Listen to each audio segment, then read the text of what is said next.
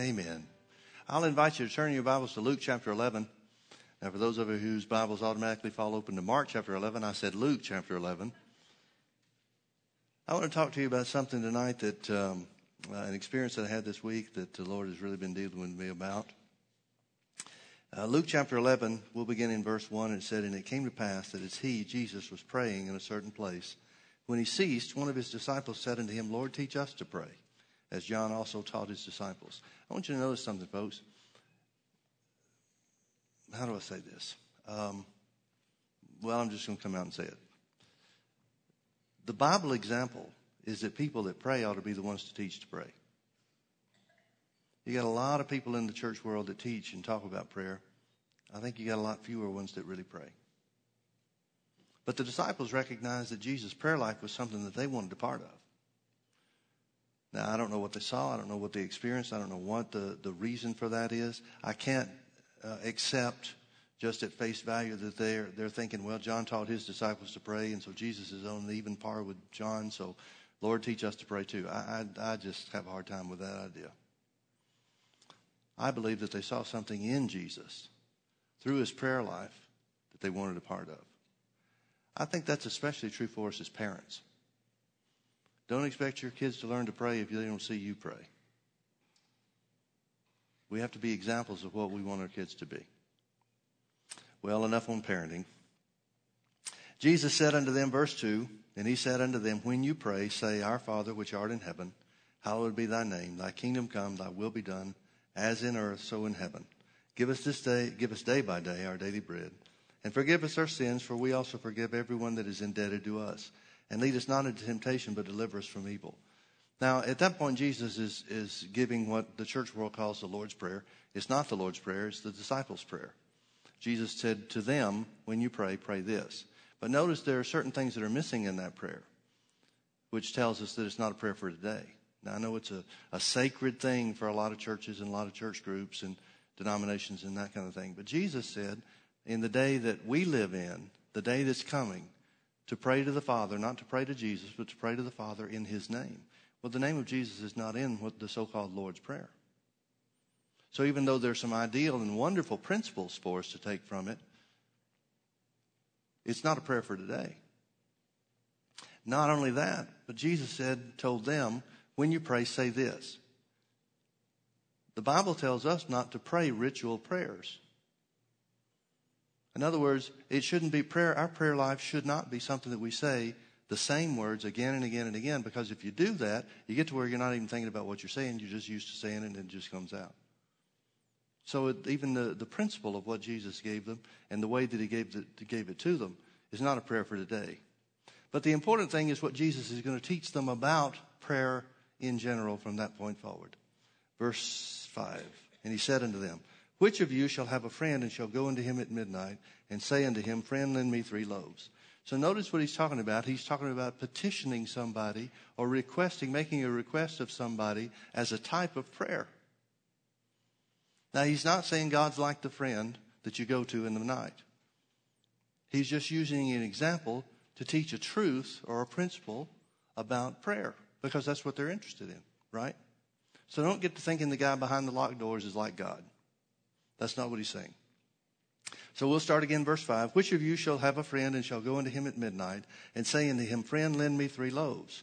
For, there's a reason, for a friend of mine in his journey has come to me and I have nothing to set before him. And he from within shall answer and say, Trouble me not, the door is now shut, and my children are with me in bed. I cannot rise and give thee. Now, let me stop right there long enough to, to, to point out that that's the way that a lot of people think prayer is like, what prayer is like when you're talking to God. That God's sitting in heaven saying, Well, I really don't want to bother with you. And here's a lot of reasons why not. The church has even developed a, um, uh, the modern day church has even developed a, a principle about God and, and answered prayer. They, I grew up in the church where they said God sometimes answers yes, sometimes answers no, and sometimes says wait. Well, two out of three are not good. But they didn't even get that percentage of prayers answered. And so it leaves you, at least as a child, left me with the idea that God really didn't want to answer my prayer. Prayer was something that I wanted to do because I needed stuff from God, but it's not something He was really interested in. That's not what Jesus is teaching here, folks. Jesus is showing how to get results from God in prayer. That's the principle that he's trying to cover. And that's all he's trying to teach. Don't read anything else into it. So we'll start again. Which of you shall have a friend and shall go unto him at midnight and say unto him, Friend, lend me three loaves, for a friend of mine in his journey has come to me, and I have nothing to set before him. And he from within shall answer and say, Trouble me not, the door is now shut. It's too late, in other words. My children are with me in bed. Everybody's in bed, reason number two. And I cannot rise and give thee. Well, he can, he just won't. I say unto you, Jesus goes on to say in verse 8, I say unto you, though he will not rise and give him because he's his friend, yet because of his importunity, he will rise and give him as many as he needs. And I say unto you, verse 9, ask and it shall be given unto you, seek and you shall find, knock and it shall be opened unto you. For everyone that asketh receiveth, and he that seeketh findeth, and to him that knocketh it shall be opened. Now there's a problem with this prayer in this passage of Scripture for faith people. Because the words that are used, the tenses and the, the, um, um, the, ty- the forms of the words that are used show that it's saying ask and keep on asking, knock and keep on knocking, seek and see- keep on seeking. Well, that's contrary to what the Bible says about the prayer of faith. I mean, we quote Smith Wigglesworth. Wigglesworth says if you pray nine times or ten times about any one thing, you've prayed nine times in unbelief. The prayer of faith prays once and then thanks God for the answer. So how do we get? How do we rectify? How do we um, uh, bring these things together with a clear understanding? This is one thing that uh, when I was in Bible school, there was a uh, a fellow that was he was in Bible school, but he didn't accept what was being taught. And boy, I mean, he was tried to argue with everything and everybody, and he would always use this verse of scripture. Well, see, the Bible doesn't say ask one time; it says ask and keep on asking. Well, folks, isn't that the way the church normally prays? We should probably even change that from ask and keep on asking to beg and keep on begging. Isn't that the way the church world normally prays? Isn't that the way most of the people you know pray? Does that work? Never worked in the church that I grew up in. What is it saying? Well, let's back up to verse 8 again. Jesus said, Though he will not rise and give him because of his friend, because he is his friend. Notice what he says. He says, in the example that he's using, the illustration that he's using, it's not based on relationship. Answered prayer or answered request is not based on relationship. Though he will not rise and give him because he's his friend, yet because of his importunity, his importunity, he will rise and give him as many as he needs. Now, what is this importunity? If the prayer, the request is not answered, granted, because of the relationship, then what is it based on? What does he get his answer because of? Because of this thing called importunity. This thing called importunity. This thing called importunity has got to be the importunity of faith. Because there's no way, if this is supposed to relate in any way whatsoever to prayer and relate any way whatsoever with God, the Bible says it's impossible to receive anything from God without faith. So if we're going to apply this, then we have to apply this in, a, in the means or in a, a context where it includes faith.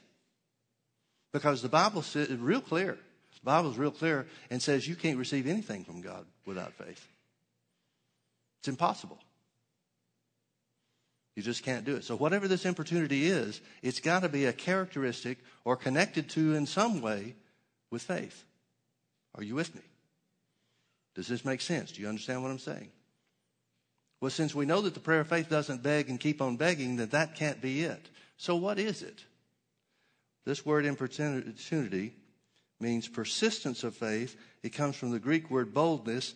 The New English Bible translates it this way Though he will not rise and give him because of his friend, yet because of the shamelessness of his request, he will give him anything he needs. The shamelessness of his request. There is a shamelessness to the operation of faith. Let me tell you this I had one of the best weeks I've ever had in my life. It did start off so great. Uh, Monday, I met somebody from the church for lunch. They picked a place to eat. I didn't really want to go there. Don't like that place anyway. But I wound up getting food poisoning at lunch. Worse than I've ever had in my life. I mean, within 30 minutes of eating, I went back to the office and I'm thinking, I'm in trouble. I'm going to have to believe God just to get home. I've never had anything hit me that fast. I've had food poisoning before, but man, I mean, it hit me like a ton of bricks within 30 minutes. I believed God to get home. Started, I began instantly claiming my healing and saying what the Bible says about being healed by the stripes of Jesus and so forth. Thank God for supernatural recovery. And as soon as I got home, I mean, I'm stripping clothes off as my uh, on with every step on the way to the uh, the bedroom. By the time I got to the bedroom, I went to the bathroom and started throwing up violently, more violently than I've ever thrown up in my life. I mean, it was an experience I do not want again. I'm claiming the promises of God. I'm confessing the word. Uh, between heaves, if I can say it that way. I don't want to be grossly graphic. But I, it didn't have a time to affect me in any other way. But man, I mean, it's coming and, and I'm believing God for more to come. I'm sitting there and saying, come out in the name of Jesus. I realize this, you know, I'm not going to be able to cohabit with this thing effectively. And so for the next, oh, I don't know, uh, four or five hours, maybe, I threw up everything that my body ever even thought about having on the inside of it. I'd, I'd get um, uh, just fits, momentary fits of sleep in between when I'd feel the strength to get back to the uh, to the bed, and you know, you wake up and then you're, you know, oh, can I make it? Kind of thing. So you get back, and so it's just a real restless situation. Uh, Beth wanted to take me to the hospital. She went to the to the internet, and of course, the internet's got all the answers. And uh, she said uh, that she found on there that if something hits you that fast, then it can possibly be serious. And so she said, you know, I, I think we ought to take you to the emergency room. And I said, I really don't care. It doesn't matter to me. But I do care about sitting in the waiting room and not being able to get somewhere where I can have some relief. And I know that's what they're going to do. They're going to think, oh, food poisoning. Well, we'll set him off to the side and deal with people that are really sick, you know, type thing. And I said, I'm just not willing to go sit in the waiting room where I can't get to the toilet or somewhere, you know. And uh, so, so she relented, and, and uh, this thing continued. So for uh, Monday night, uh, I would be able to, to sleep for 15, maybe 20 minutes at a time because the, the throwing up was so violent, it pulled every muscle I had on the inside. And so I could not find a position that I could get comfortable enough after about 10 minutes of, of um, fitful sleep or, um, you know, I'd wake up and hurt and have to change positions and then let it subside, let, let the pain subside, and then you get another 10 minutes of sleep. So it was like that all night long. So Tuesday, I was pretty much in a vegetative state. I wasn't throwing up anymore, but I was as weak as a kitten. Spent all day long, you know, with this 10 to 15 minutes at a time stretch. Hadn't slept much the night before, and just confessing the word every time I could get my mouth open and and uh, uh, saying what God's word says about supernatural recovery. Thank you, Father, that I'm healed by the stripes of Jesus, and so forth. Doing everything I knew to do. Wednesday comes along, and I'm a lot better. I am uh, still weak as a kitten. I'm so sore on the inside, I can't hardly move. And but I made it downstairs and sat upright and, and that type of thing, and felt like a million bucks compared to what I'd felt like the day before and Monday afternoon and so forth. So I'm walking gingerly in the downstairs hallway, and there's a sock on the floor. Now, socks in my house are strange things. They appear out of nowhere. Many times it's the dogs that get into the laundry basket and they, you know, come out and, and they found a prize or something like that. Sometimes it's somebody trying to carry a load either to or from the, the laundry room, you know, too big and drop something on the way. And that's what I assumed that it was because it's right outside the laundry room door. So I, weak and taking care of myself, trying to take care of myself, spread my legs out, and instead of bending over at the waist, I kind of squatted down a little bit to pick this thing up. Well, when I came up, something popped in my hip, my right hip. And I mean to tell you, I've never had such pain in all of my life. Now, folks, let me tell you something. If you hadn't figured this out, the devil does not play fair. He waits and gets you at your lowest moment, and then he piles on. I, I realized, I mean, I could not put any weight on the foot. The sock felt like it weighed a ton. I dropped it back where I found it, grabbed hold of the counter, and again, I'm immediately claiming God's promises and God's word concerning healing. I stood there for about five minutes hobbling on my left leg, trying to put some weight, trying to test different things out. Nothing's working. It's pain like it's severe pain. And so after about five minutes, that uh, me speaking to my leg and claiming the promises of God, that brought the dogs. We've got medium sized dogs, and the last thing I need is I need one of these guys to bump me. So I'm trying to tell the dogs, go away, go away. Now they think we're playing. So it's just a comedy of errors. I mean, it's just one thing after another. So I'm standing there, and, and uh, uh, finally the dogs got tired of me not playing very well, and, and uh, so they walked away. And so I'm standing there. I've been standing now for five, maybe eight minutes. And I got the idea, and I don't know why I thought this. I don't know what I thought it would help, but I thought, I've got to get upstairs. Well, how am I going to get upstairs? I mean, I'm, the only way I'm able to stand at all is I've got my, my weight on the on my left leg and on the counter. Well, I worked my way up these stairs, holding on to the rail, and then once I got to the top of the stairs, either leaning on the wall or moving from piece of furniture to piece of furniture to where I got in the bathroom. Then I get in the bathroom and I think, why did I come up here? Because there's nothing there to help me whatsoever. But there was one thing, and that was there's a um, uh, we our our tub is kind of a, got an enclosure, built-in enclosure around it, and it's about this high. And so I thought, well, all right, let me get my leg up here, and I'll put my leg on top of this thing, and maybe I can stretch a little bit. And uh, uh, I tried to move my leg, and nothing. I mean, I've got less response in my leg than I had downstairs, just in the few moments, that, you know, a minute or two that it took me to get upstairs. And so I'm standing there and I reach down with one leg. I'm um, um, balancing on the sink, the counter. And I reach down with my, my right hand and I grab my leg underneath and pick it up like a stick of cordwood. Because there is no movement, there is no, there's nothing but pain. That's all I've got going on is pain. So I finally got it and plopped it up there on top of that uh, tub enclosure. That hurts. So it hurts if it's down, it hurts if it's up. I've got no relief. I've got nothing I can do. I can't put any weight on it. I can't move. I'm thinking, what am I going to do? And all of a sudden, I just prayed. And I said, it was kind of a, a mixture of prayer and confession, prayer and, and using the name of Jesus. I said, Lord, I need help and I need it right now. I need this leg to be healed and I need it instantly. I need a miracle. And then I spoke to my leg and I said, Leg, in the name of Jesus, you stop hurting. Whatever is causing this pain, be undone in the name of Jesus. And folks, I'm here to tell you, I got an instant miracle. It wasn't something. Now, please wait a minute. Listen to it. It's you know, I'm I'm glad it doesn't hurt too, but that's not the point. The point is, I want you to hear this in relation to what Jesus is teaching us about prayer. I didn't stop to think, well, do I really need a miracle? You know, maybe it's this. Maybe it's just a pinched nerve. Well, maybe it was just a pinched nerve, but it came unpinched as soon as I spoke to my leg. Well, but Pastor Mike, maybe that was just a coincidence. Maybe so. But it seems that I have a lot of coincidences where the Bible works just the way that it says that it will. So I don't care what you call it. I know what happened for me. And you know what was funny about the thing is instantly it stopped hurting and I, my body and my mind didn't trust it. I pulled my leg down off that enclosure and I'm, I'm still hobbling. It doesn't hurt. I don't feel a thing, but I'm still hobbling around on it. I'm thinking, why am I hobbling? I'm expecting it to keep hurting. My mind is expecting it to hurt. But the pain was gone. I haven't had a lick of pain for the next 10 minutes. I'm kind of limping around the house, testing it, trying it out, and I hadn't had an instant of pain since that point. Now, let me ask you a question. Why does faith work differently in one area or concerning one thing than it does another?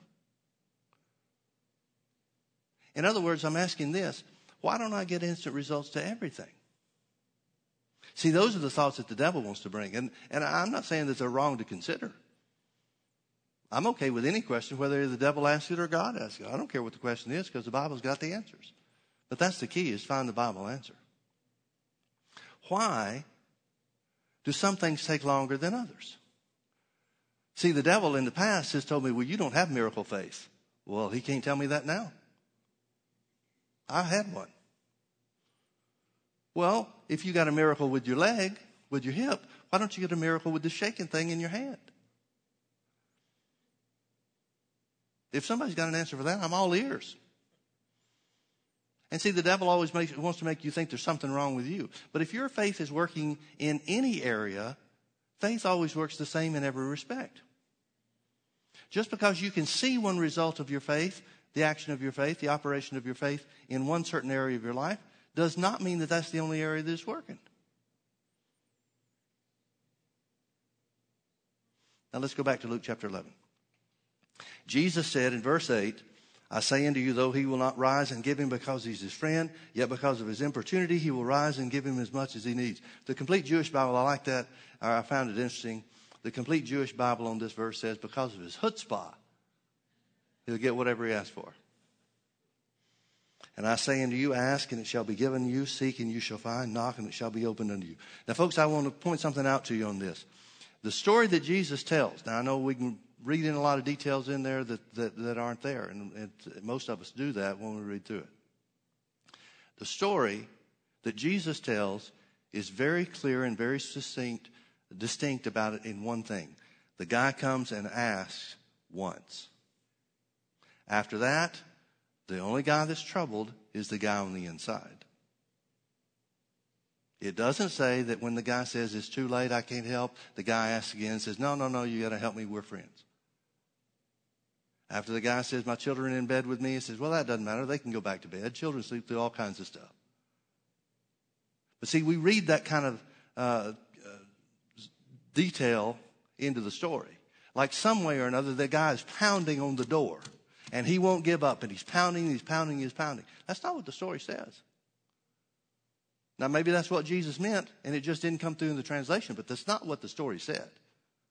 The story says the man asks for the loaves that he needs for his friend. After that, everything is on the guy in response, not the guy that asks. He's standing there with the boldness, the shamelessness of request, expecting the result, and the guy finally answers. Now he says, Jesus said, this didn't happen because of the relationship they had. It had it happened because of his importunity, his shamelessness of request. I think it had personally, I think it had more to do with the Jewish custom of hospitality than it did anything else. But Jesus goes on to say the principle of faith that he wants us to get is very simply this I say unto you, ask and it shall be given unto you. Seek and you shall find. Knock and it shall be opened unto you. For to every one that asketh receiveth, and he that seeketh findeth, and to him that knocketh shall be opened. Now he's talking about the same thing. He hadn't changed subjects. He's still talking about prayer, and he shows how our prayer is different from the story that he just gave.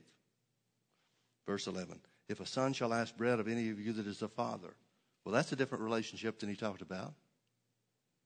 In fact, he said the story that he just gave wasn't answered. The answer, the request wasn't answered because of the relationship. Now he's going to talk about something that is based on relationship. If a son shall ask bread of any of you that is father, will he give him a stone? Well, we know the answer to that. A good father would never do that. Or if he asks for a fish, will he for a fish or instead of a fish give him a serpent? Good parents don't do that. Or if he shall ask an egg, will he instead of an egg offer him a scorpion? Of course not. Parents don't do that when they love their kids. If you then, being evil, the word evil just simply means carnal, natural human beings. In other words, if you know well enough to know not to do that for your kids, give them something that could hurt them when they ask for something else. If you know enough not to do that and know how to give good gifts to your children, how much more shall your heavenly Father give the Holy Spirit to them that ask him? Give the Holy Spirit to them that ask him. Now, folks, um, Matthew's account of this doesn't say give the Holy Spirit to them that ask Him. He says give good things to them that ask Him. But you can't get any better thing than the Holy Ghost from God. There's nothing, there's no greater gift than you can get. Now, this word ask is interesting because most of the time, whenever we see the word ask in the Bible, we think in English terms. And ask always means request. Very, very seldom did Jesus ever talk about asking in request. When he used the word ask, the word that's translated ask, most often is the word that means call for, require, make a demand on. So you need to understand something. And, and please don't take this out of, out of its setting.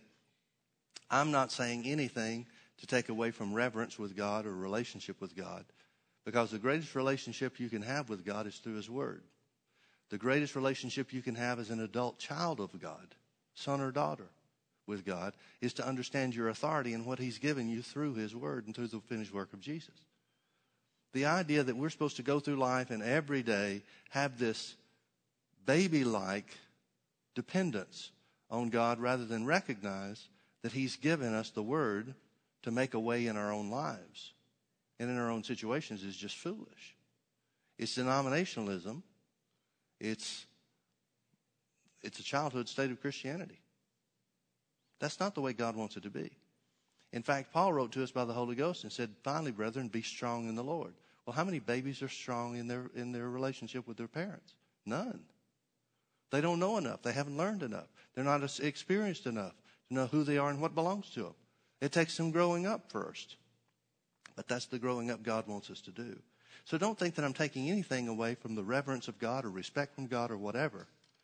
But instead, I'm talking about asking in our prayer life should be as much in making a demand on what we know the Bible says God has already provided for us as it is a request for God to do something that we don't know about. Now, there's some things you're not going to know. You're not going to know the future. The Holy Ghost might show you a few things to come, but even the things that He shows you are incomplete. So there may be things that you're not going to know what God's plan is for you in its completeness. Like, Lord, should I, should I move to another state? Lord, should I change this place of ministry to another place of ministry? Lord, what should I do? You know that, I don't know that. That's going to be something that I'm going to have to request information about. But I don't have to request information about what I know God has given me to do, do I? I mean, if I, if I lack wisdom to know how to do it, I can ask in faith for that and expect God to give it to me. But for the things that the Bible says God has already provided for, I don't have to ask Him about that. I don't have to ask Him if He wants me well. The Bible says Jesus took my infirmities and bore my sicknesses. So to request prayer or request healing in that context would be foolish, wouldn't it? That'd be like somebody asking for salvation if they didn't know it belonged to them. Well, once you know it belongs to you, you don't have to ask anymore. And the answer is always in the Word. Folks, I'm here to tell you that it's the shamelessness of request that pleases God. It's the shamelessness of request that is the basis for most of our prayers being answered. Now, you can't be shameless in your request unless you know what belongs to you. I mean, to do otherwise would just be foolish. Now, don't get me wrong. I'm sure there are a lot of people that would ask for the moon, but there's no, there's no foundation for it. There's no basis for it. They're just talking and don't believe the words they're, they're saying. They don't believe God would hear the words that they're asking for or the, the things that they're asking for or anything else. I'm not talking about that. I'm talking about a boldness. I'm talking about a boldness. For example, turn with me over to Acts chapter 4. Let's look at a couple of examples with this. I don't want to take a long time with this, but I want to give you a couple of examples perhaps. Acts chapter 4 tells the story of how the, the disciples, Peter and John, were taken into custody by the um, Jewish council because of the, the healing event that took place in chapter 3 of Acts. Acts chapter 3 tells us how they went to the temple at a certain time and they went through the beautiful gate. And there was a crippled man that was always laid there. That was his begging spot. And he asked for an alms, and Peter and John looked on, looked on him, fastened their eyes on him, and said, Silver and gold have I none, but such as I have give I thee. In the name of Jesus Christ of Nazareth, rise and walk. Took him by the hand, lifted him up, and his, his feet and ankle bones received strength, and he leaped and walked and praised God. Everybody saw it. Peter and John preach a little bit about what happened in the name of Jesus that, that caused this miracle, healing miracle. And 5,000 people get saved. Well, it creates a big stir. Nearly everybody, perhaps everybody, in the temple is now talking about Jesus. And so it creates a big stir and it, it, it disrupts the, um, uh, the order of the temple worship and the things that are normally done there. So Peter and John are taken into custody and um, uh, brought before the council their question. They said, By what power, what name did you do this? And they said, By the name of Jesus, the one you crucified, the one that God raised from the dead. He's the one that did this, this work. And so they go through this, this whole thing about whether or not, uh, what they're going to do to him. And so they wind up threatening him not to preach or teach anymore in the name of Jesus. And um, We'll pick up in verse 23, Acts 4, verse 23. And being let go, they went to their own company and reported all that the chief priests and elders had said unto them. And when they heard that, meaning the whole company that they went to, when they heard that, they lifted up their voice to God with one accord and said, Now let me stop here long enough and say, who led this prayer?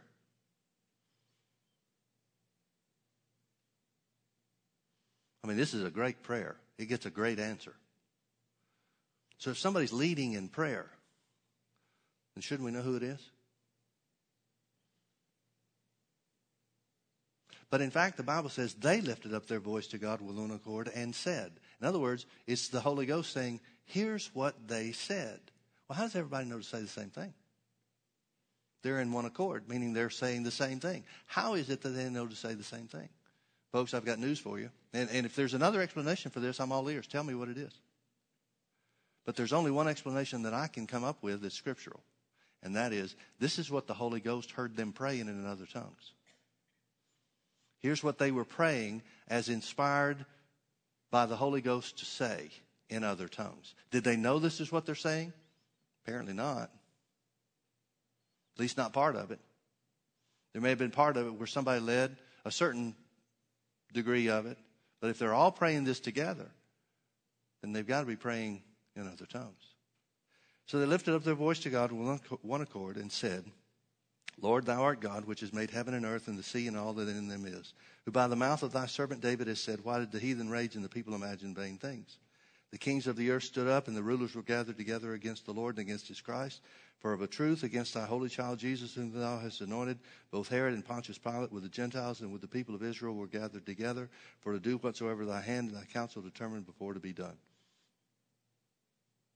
Now, if somebody is leading that in their known language, which I guess in their day would be Greek, somebody's pretty smart. So we know it's not Peter. We know it's not John. Because the council has just taken notice of the fact that Peter and John were ignorant and unlearned men. And besides that, Luke is the author of the book of Acts. How does Luke know that's what they prayed? Where does he get this information? Well, it's got to come by the inspiration of the Holy Ghost, or else we're believing a book that's not God inspired. So if it's the Holy Ghost telling them this is what they prayed, how does the Holy Ghost know this is what they prayed? Because this is what he heard them pray when they were praying under his influence in other tongues. Folks, if God keeps a record, and I think there I think there's a good chance at least that he does from some things that the Bible says about and other respects concerning prayer.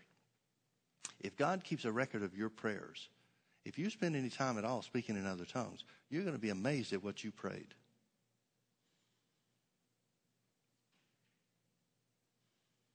We should give a lot more, we mean the church world at large, should give a lot more importance to speaking in other tongues than what we do. And now, Lord, behold the threatenings. Verse 29. And now, Lord, behold the threatenings, and grant unto thy servants that with all boldness they may speak thy word. Notice what the Holy Ghost inspires them to ask for. Again, I believe it's in other tongues, but you decide for yourself.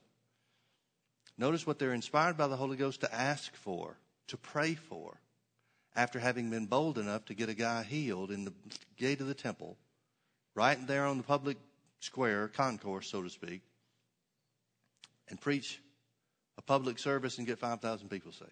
That sounds to me like they were pretty bold. On top of that, they just accused the council of being the ones that are responsible for Jesus' death. I wouldn't think boldness would be the problem, or lack of boldness would be the problem.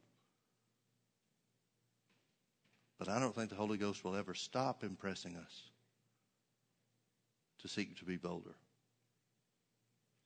I think there's a lot of things that we're going to find out when we get to heaven I think a lot of things that we've got questions about God, why didn't you do this? He's going to turn around and ask us, why weren't you bold? Lord, why didn't you heal like we see in the book of Acts? Why weren't you bold to speak the name? Wait a minute, Lord, you mean if we just spoken the name, you'd have done it? Well, duh. It's kind of what Jesus said it would work like, isn't it? Lord, behold their threatenings and grant unto thy servants that with all boldness they may speak thy word. Now, what kind of boldness are they looking for? They're very specific as inspired by the Holy Ghost. Grant unto thy servants that with all boldness they may speak thy word by stretching forth your hand to heal, and that signs and wonders may be done in the name of thy holy child Jesus. Now, folks, if this is a God inspired prayer, if this is a prayer they're praying by the inspiration of the Holy Ghost in other tongues, then we have to conclude that this is the kind of prayer that God wants us to pray. This is the kind of prayer that pleases God. This is the kind of prayer that God's looking for. Turn with me, over to Hebrews chapter 4. Oh, wait a minute. I can't leave there yet. We got to talk about the results of the prayer. Verse 31. And when they had prayed, the place was shaken where they were assembled together, and they were all filled with the Holy Ghost, and they spake the word of God with boldness. Then talks about the miracles that are done in uh, Jerusalem as a result. Sounds like a good answer to prayer to me. What about you? Hebrews chapter 4.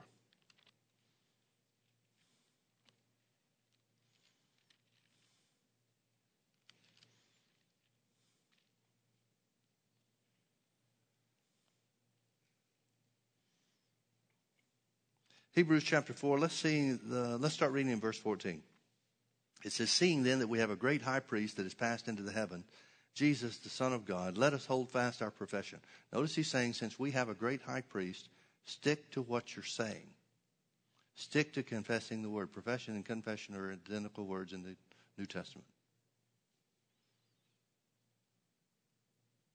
Because we have a high priest, Jesus, the Son of God, who's sitting at the right hand of God in the heavenlies then stick to speaking the word. Let us hold fast our profession. For we have not a high priest which cannot be touched with the feeling of our infirmities, but was in all points tempted like as we are, yet without sin. Now, what is the the uh, what circumstances do we experience, or what what is our experience where the devil tries to change what we say? Isn't it always adverse circumstances? I mean, has, has the devil ever come to you and said, Boy, things are working great. You can let up on that confession stuff? The only time that I've ever had him try to influence my speech, try to distract me or dissuade me from speaking the word, is trying to point out through circumstance how it appears to not be working. Now, once you figure out what he's doing, then that's the point where you can double down and just increase it and really put him on the run. But before you learn that, it's kind of like, well, yeah, it, it doesn't look like it's working, does it? He always uses circumstances. He always uses thoughts surrounding circumstances to try to get you to change what you speak because your words govern your life. If God's words governed our lives, then everything in the Word of God would automatically come to pass on our behalf. But it doesn't. Why? Because without faith, it's impossible to receive from God. It takes faith on your part. Faith is believing in the heart and speaking with the mouth. So your confession determines what of the blessings of God will be realized in your life. So notice what he's talking about. He's talking about holding fast your confession, resisting the temptation to change what you say. Because we don't we have not a high priest which cannot be touched with the feeling of our infirmities, but was in all points tempted like as we are, yet without sin. In other words, he's saying, hold fast the profession of your faith because Jesus knows what it is to be tempted to say something otherwise. He knows what it's like for things to delay. He knows what you're going through. Stick to your guns. To what end? Verse 16. Let us therefore come boldly unto the throne of God, or throne of grace, that we may obtain mercy and find grace to help in time of need. Now, folks, I'm not saying that these are the same words because they're not. But let me ask you a question. What's the difference in Hebrews 4.16 where it says, come boldly to the throne of grace to get help and obtain mercy? What's the difference in that and what Jesus is talking about in Luke chapter 11 where he says, through the shamelessness of his request, he gets his answer? What's the difference?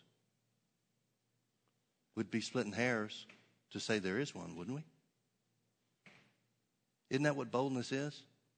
It's a shameless request because you know who you're asking. It's a shameless request because you know who you're making your request of. And remember, that's how Jesus finished the story our relationship with God as a father. I think too often we cut ourselves short. Somebody told me a story the other day. I'll quit with this. Somebody told me a story the other day of when of the job that they got, some years ago. They've made a career out of it and been, uh, been very successful with it. But they told me a story about how they first got the job. And uh, the person that uh, interviewed them spent a lot of time talking to them, had a similar background. Uh, they were from Rhema as well. And so when they saw that that was on this person's resume, that really piqued their interest and, and was the reason that they called for a, an interview immediately. And uh, so they spent a lot of time talking, talking about the job, talking about what they, what goals the individual had for their lives and uh, her, her life and, and that kind of stuff.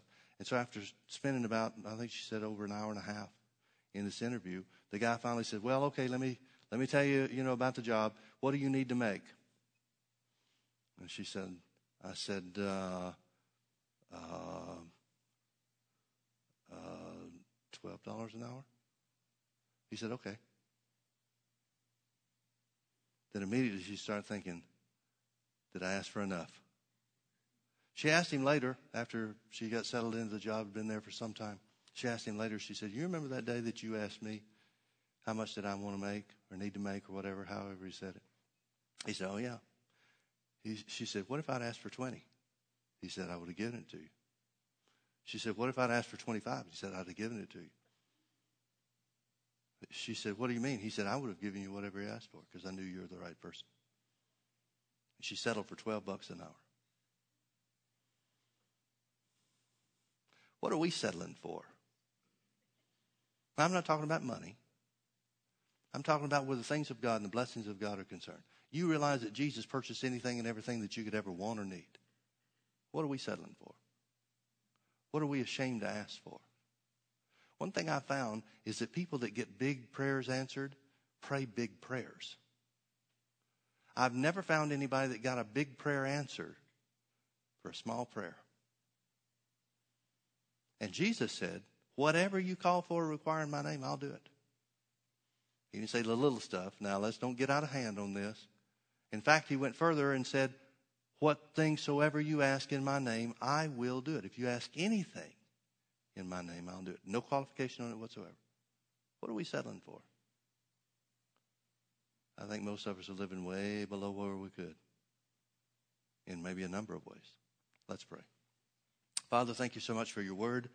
Thank you that it's true. Thank you, Father, that we can come boldly to you, to the throne of grace, to obtain mercy and find grace to help in time of need. Father, I thank you for the miracle that I got the other day. Where in the world would I be without that? But it came so easy, Lord. It came so easy. I didn't exercise any more faith for that. Maybe less than things that I believe you for every day. Help us to see just how great and wonderful and powerful you are. Help us to see just how great the power of the name of Jesus is within us. So that we can live up to all the blessings that Jesus purchased for us.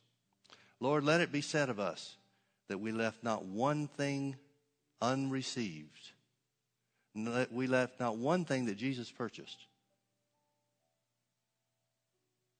without taking hold of it. Teach us, Lord. Open our eyes, Holy Spirit. Let us be bold in prayer, bold to speak, bold to confess. In the name of Jesus. Amen. Amen. Well, did you get anything out of this tonight? Hope we set you to thinking at very least. Amen. God bless you. Thank you for being with us. You're dismissed.